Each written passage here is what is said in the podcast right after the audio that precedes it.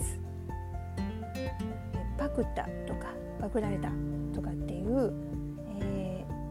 ー、著作権の問題ですね。時々耳にすることあるかと思うんですけど、えー、私自身もつい最近、スティッククッキーのデザインを、えあるクリエイターさんがね去年、え作っておられたアイシングクッキーのデザインを、え大手のお店がケーキ屋さんかなお菓子屋さんかな、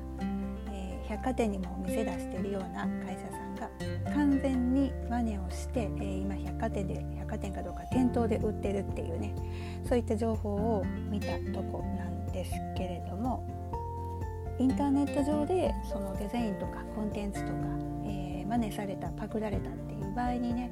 えー、どうしたらいいかっていうその事例をまあ、事例の体験談っていうのが、えー、ヤフーニュースで流れてるみたいでちょっと紹介したいかなって思うんですけどもこの記事の主の方、えー、ねえー、インタビューされて、まあ、お話しくださった方っていうのは写真家の方です。フォトグラファーの方で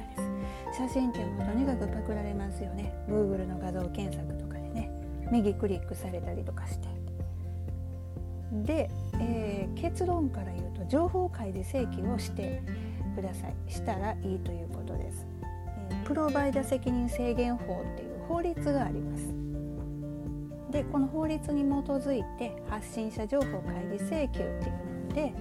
えー、もうねお問い合わせフォームとかで直接相手に連絡を取らずもう法に基づいて、えー、なんか淡々とね処理しましょうっていう話です。過去に私もサイトのページをパクられたことがあって、えー、その主を見つけることができたんで電話したらびっくりしてすぐ消さはったんですけどもまあ稀です直接言って、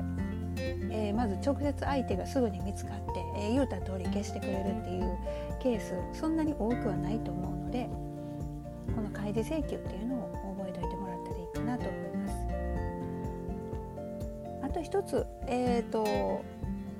まああそうなんやって思ったことがあって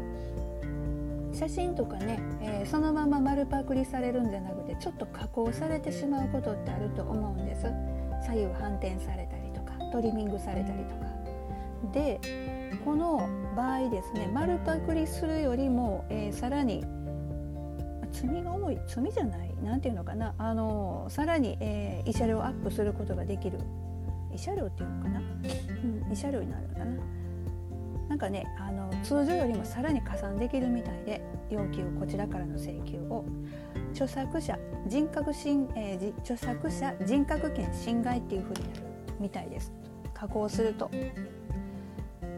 そのまんま使うよりもさらに、えー、もう一つね上乗せできるということで。まあねえっ、ー、と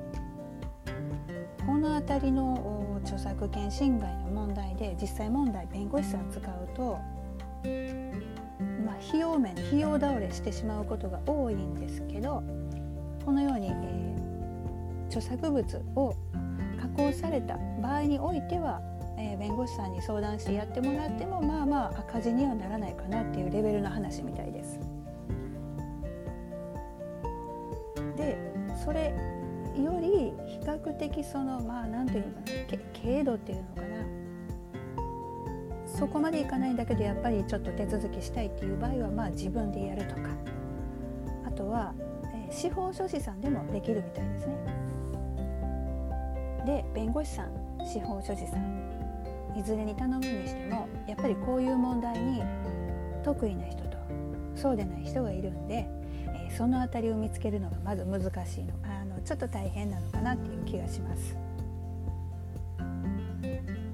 でもねとりあえずまずは、えー、こういう手続きの仕方があるんだっていうところを頭に入れておくっていうのが大事かなと思います。あとは、えー、この辺のね問題に強い弁護士さん司法書士さんおられたらお友達になってください。以上日向凛でしたありがとうございました